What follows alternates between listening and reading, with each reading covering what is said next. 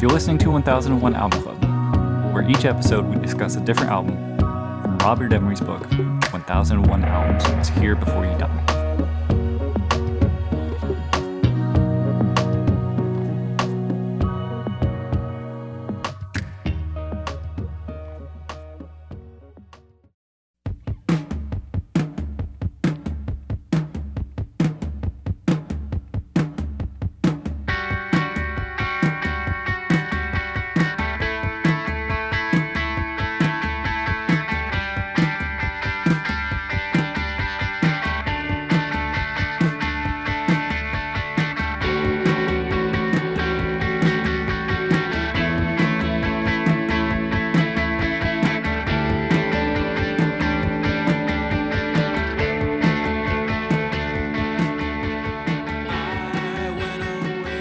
For this episode, we talk about Sonic Youth, Sister. In the room, I have Rob Hey, buddy.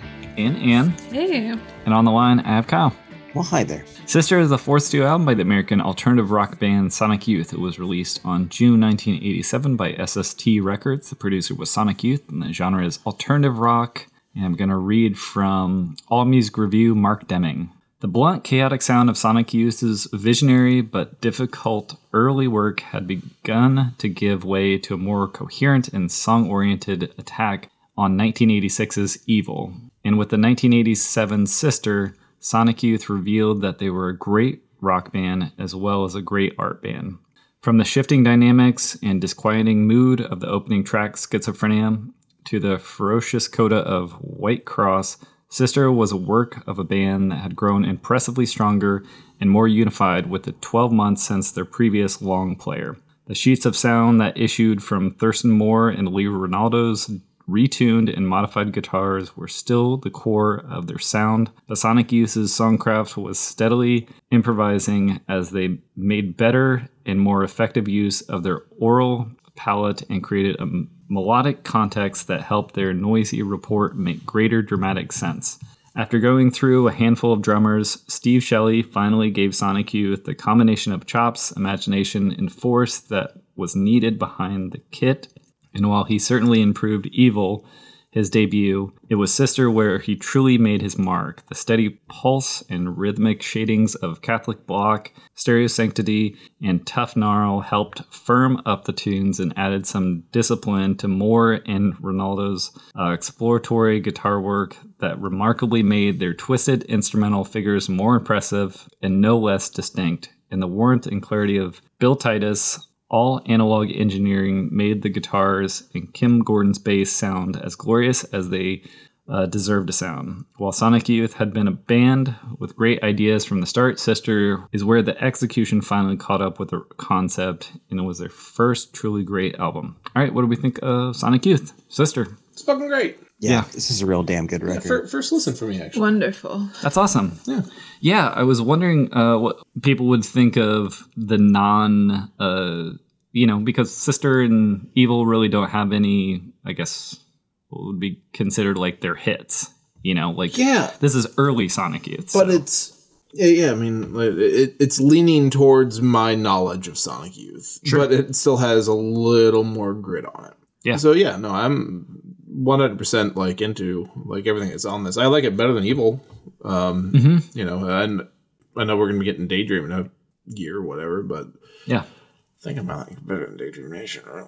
really, Yeah, I mean currently, but I haven't listened to Daydream Nation in so long. Like may, maybe that's just like you know. Yeah, it's a, a lot of people say it's you know this could be their best album. I would probably disagree with that, but I do hear where people are coming from because it early on, especially if you were around the time when Sonic, Youth- Sonic Youth was coming out, it would be kind of like this is really where they are like right at the you know very very impressionable to someone who is listening to this at the time. Yeah, no, were, were they on SST for Daydream Nation, or did they jump to a major? Uh, they jumped. yeah. I think, yeah. Okay, so th- this is the last of the SST records then.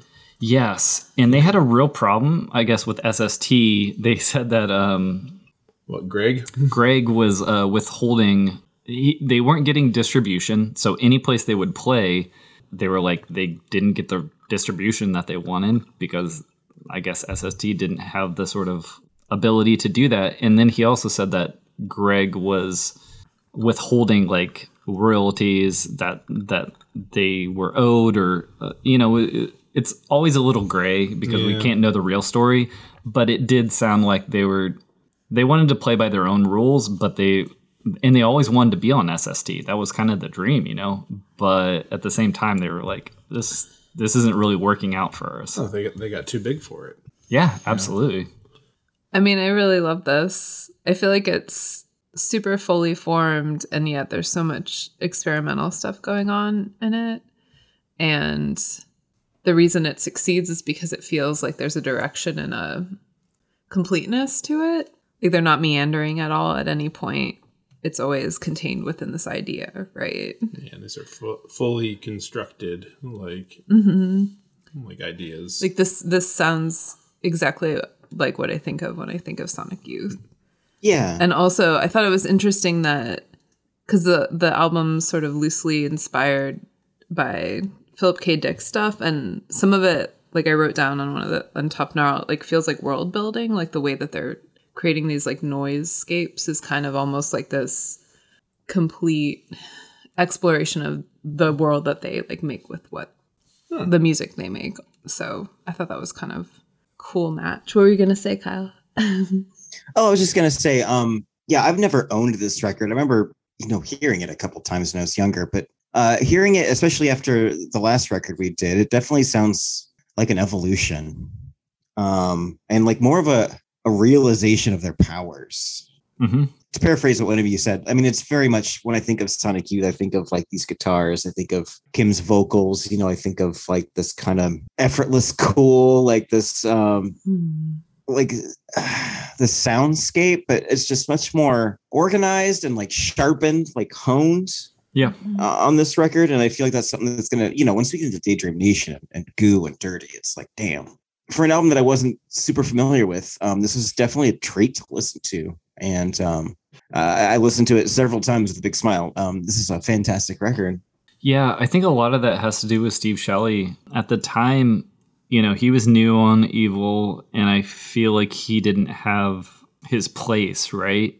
So he was he was looking up because he he was in a you know he had just moved from Texas to New York and stayed at their apartment while they were in Europe tour- touring, and you know their drummer uh, left, and they said, "Hey, Steve, why don't you be in our band?" You know, and so he was looking up to these people. You know, he was he didn't necessarily want to move to New York, so I think he felt a little out of place with Evil.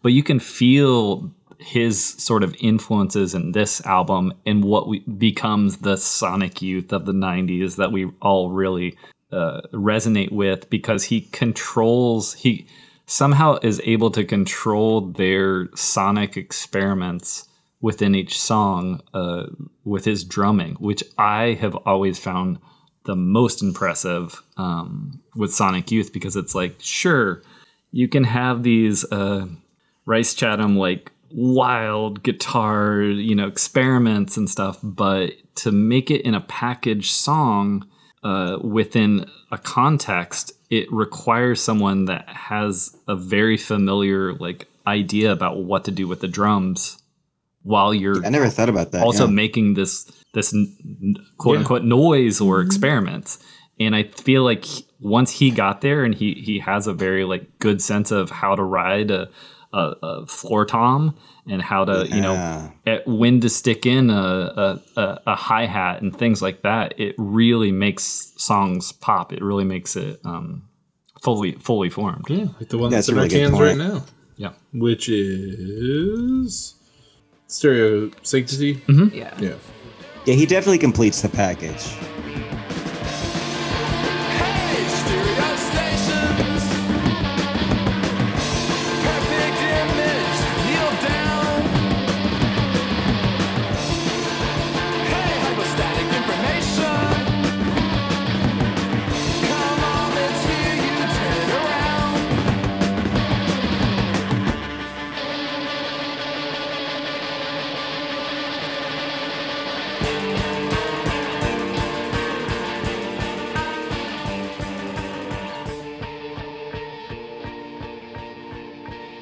Also sounds like an, an album that's out of time. I mean, this is like that 1991 sound that you know is about to break.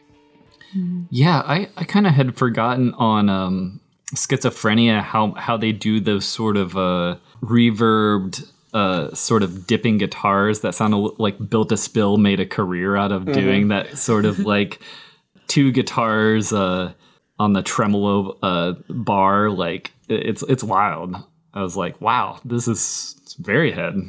you you mentioned it in the write up, and I've read other things like indicating they're using these all analog boards and it, you, like dump it into tape and the the warmth of the tubes and everything. We just talked about the uh, Butthole Surfers record where they were what the the twelve track, sixteen track like tube, eight track like or no, Yeah. it was it was an eight track, Eight track eight track, all, tube, all tube. yeah. So these guys are going sixteen track tube, I think, um, for this. And the uh, the dude that uh, was, I guess, running the board was Walter Sear, um, and he was with uh, Sear Sound. I didn't know this. He was one of the pioneers of electronic music. Um, he was actually the uh, the sales rep for Bob Moog. Like when he was he was the one that was selling the modulars. like he he bought a theremin that? kit from him. Like and became friends. And then like he he'd moved from like Louisiana as like a professional tuba player. Like Oh, playing with like it's the, a really uh, niche thing. pl- playing with the symphony and then like doing stuff in Philadelphia. But yeah, he uh the the he's he's a giant in uh electronic music and uh he was also the guy who wrote the soundtrack to Midnight Cowboy. oh, Oh shit! Yeah. wild. Yeah, it it was um it's really interesting because yeah, that's when they you know the first time they were using these elements like a like a keyboard or a sort of like electronic keyboard or something on Sonic Youth tracks, right? So they had a little bit of that uh, ability to experiment within this uh, studio. It's very cool. Yeah, his uh his studio like regulars in there were just David Bowie hanging out and like the, it, any of those like fucking rad New York dudes were in that guy's studio just just hanging. Like apparently like the collection of shit he had was just out of out of control. OOC guys. Yeah. Sounds cool. Yeah. I actually had never dived into um and never connected the Philip K. Dick uh, story about you know the, the opener schizophrenia or stereo sanctity like from VALIS. Um, but yeah, they were heavily inspired by uh, Philip K. Dick's work at this time, so I thought that was really cool to learn about this week. Yeah, Philip K. Dick is wild. It was really wild to read about him. I had knew he was sort of wild, but damn. and so sister is he had, when he was born, he was a fraternal twin, and his fraternal twin sister died like six weeks or something, weeks or months after birth. So he felt like she haunted him. I'm sure his his parents informed him of that. Yeah, they would have had Over to. and over right? and over and it's hard to again. know, though. I mean, he was a really wild person, so he he fixated on things that maybe other people wouldn't not fixate on. It's hard I to know. I actively didn't read Philip K. Dick because Alex Corney would talk to me about it all the time. I T- I t- think you're doing about- yourself a disservice. and I, I agree. Yeah, you got to read Scanner but, Darkly. But talk, oh, I've, I've read. I'm sorry, I've read a Scanner Darkly. I've read Do Androids Read from Extra Sheep. But like the uh, pulsing or like the the pink lasers coming from the uh, from outer space thing, like which was on constant loop with Alex whenever I saw him because apparently that was just like the year that he was reading all that shit. So he likes to talk about what he's interested in. I know, and I love that about him.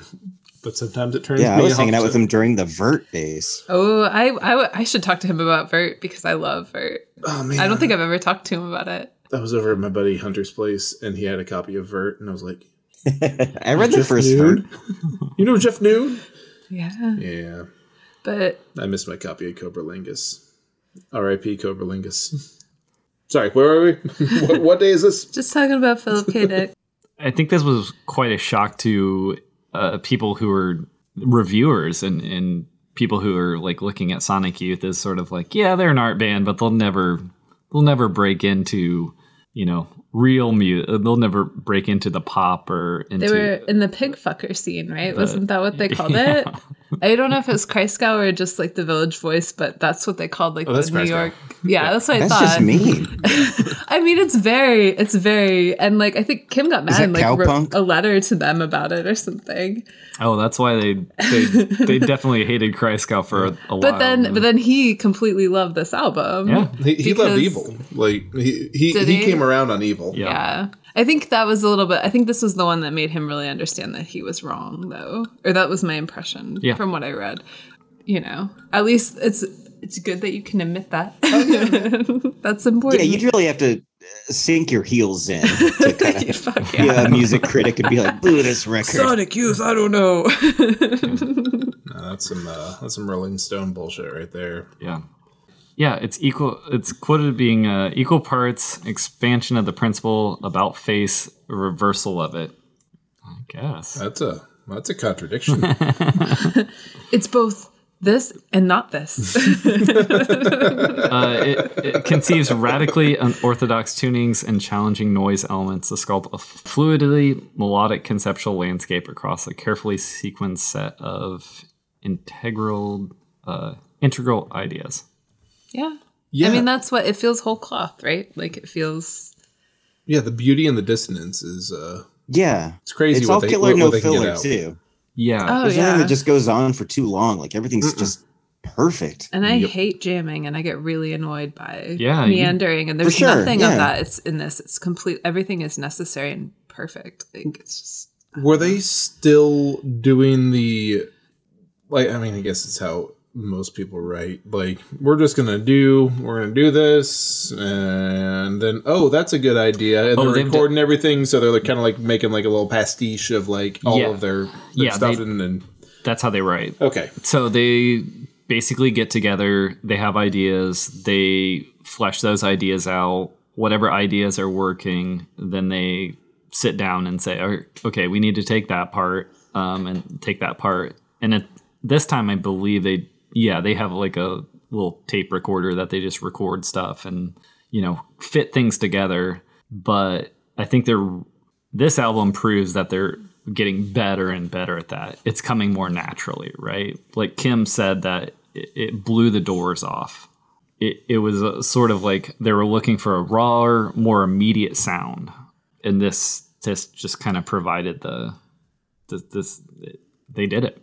yeah Yeah. no they they, they certainly did yeah man uh it's real fucking good Yeah. This is a real damn good record. yeah.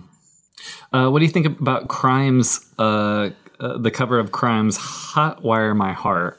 Did you know it was a cover? I did not know that was the cover. I didn't know that. I am I have only three vaguely stars familiar it, with though. crime Yeah, so no I, I didn't know that was a cover either yeah. It's kind of like a I loved how raunchy it was because it feels like a rock and roll song, but then they're like making it theirs. Yeah. So that absolutely makes sense that it's a cover. yeah. But like it felt both foreign and totally familiar because it's got their sound. Crime was the LA band that just dressed up like cops on stage, right? Yeah. Okay. Brilliant. Yeah. City City Solution.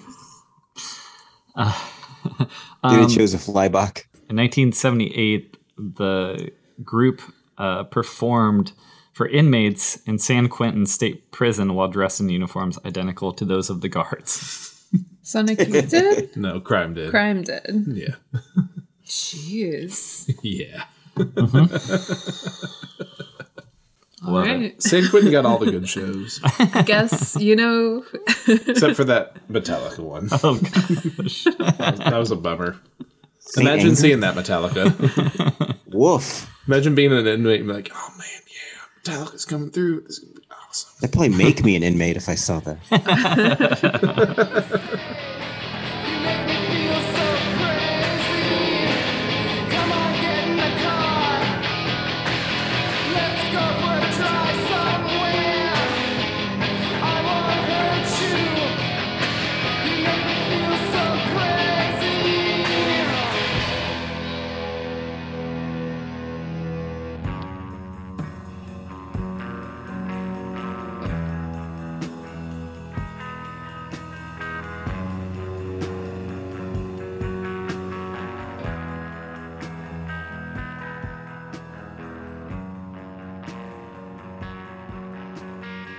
real, was really curious what people would think of. Well, I guess I guess two songs. One song, Pac- Pacific Coast Highway.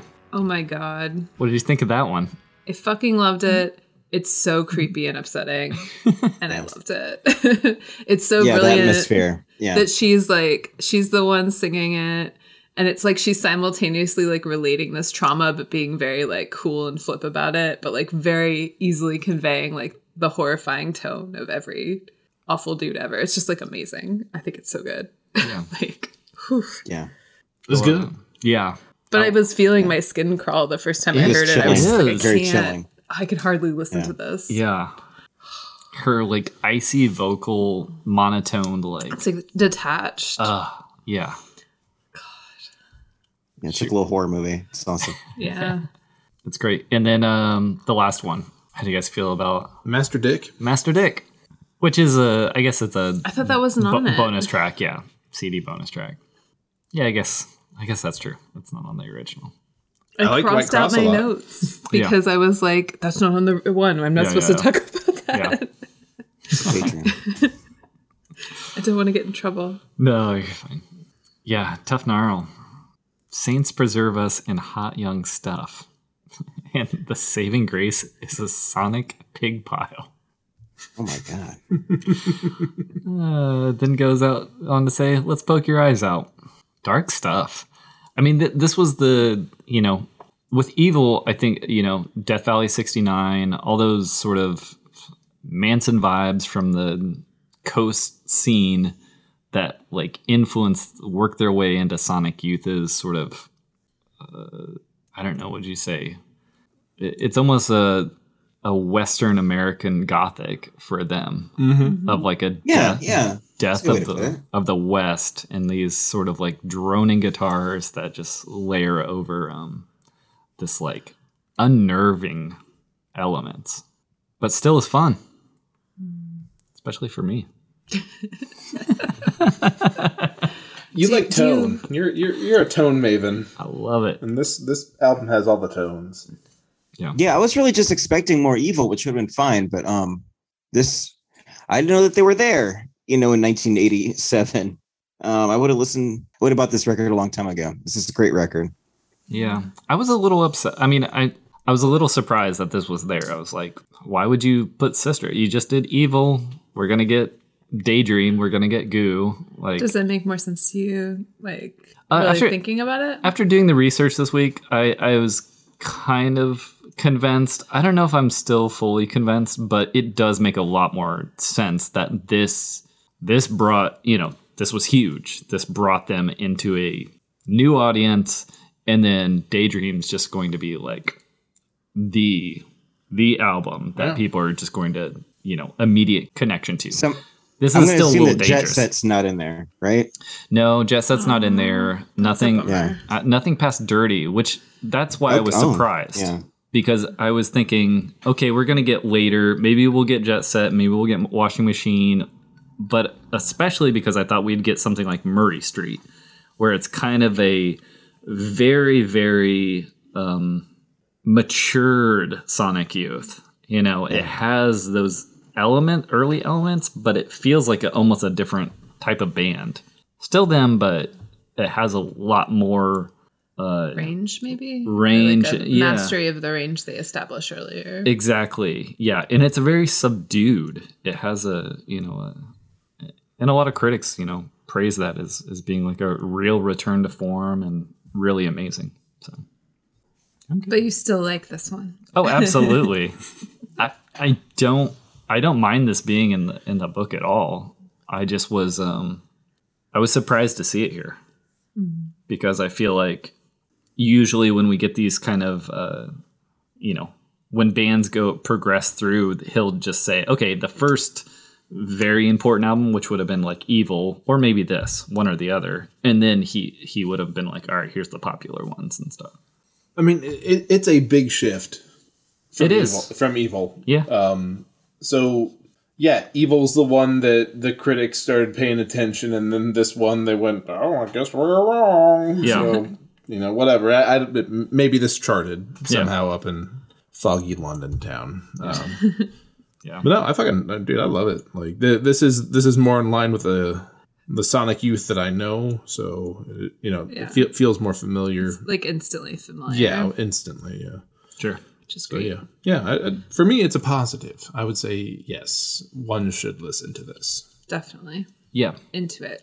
Yeah. I think it has a, a lot going for it too with the dynamics or the sort of how different each song is presented, I think is is really worth someone's time. Because you're going to listen to schizophrenia and then you're going to be like, okay, that's kind of, you know, I, I, I get it. And then you're going to listen to Catholic Block and be like, whoa, Yeah, yeah. this is a different song. And then going to listen to Beauty Lies in the Eye and be like, whoa, still changing. You know, it, it's ever kind of evolving. Obviously, it's still the same band, but it, it all feels, It's engaging, really engaging the whole way through. Mm-hmm. yeah. Mm-hmm. It keeps engaging your intention. Yeah. Like So positive for me. Kyle, Positive for me. sweet. Awesome. They were quoted as saying, Sister is about the line between reality and dreaming, if there is any. Grunge pedal. I mean, that's Philip K. Dick said there's no way to confirm whether it like reality exists or not. The world is not entirely real, and there's no way to confirm whether it is truly there. so Let's, get- let's all buy some Sonic Youth and Philip K. Dick novels. Okay. all right. Next time we'll be talking about the Triffids. Uh, Cal- Yes. Calenture.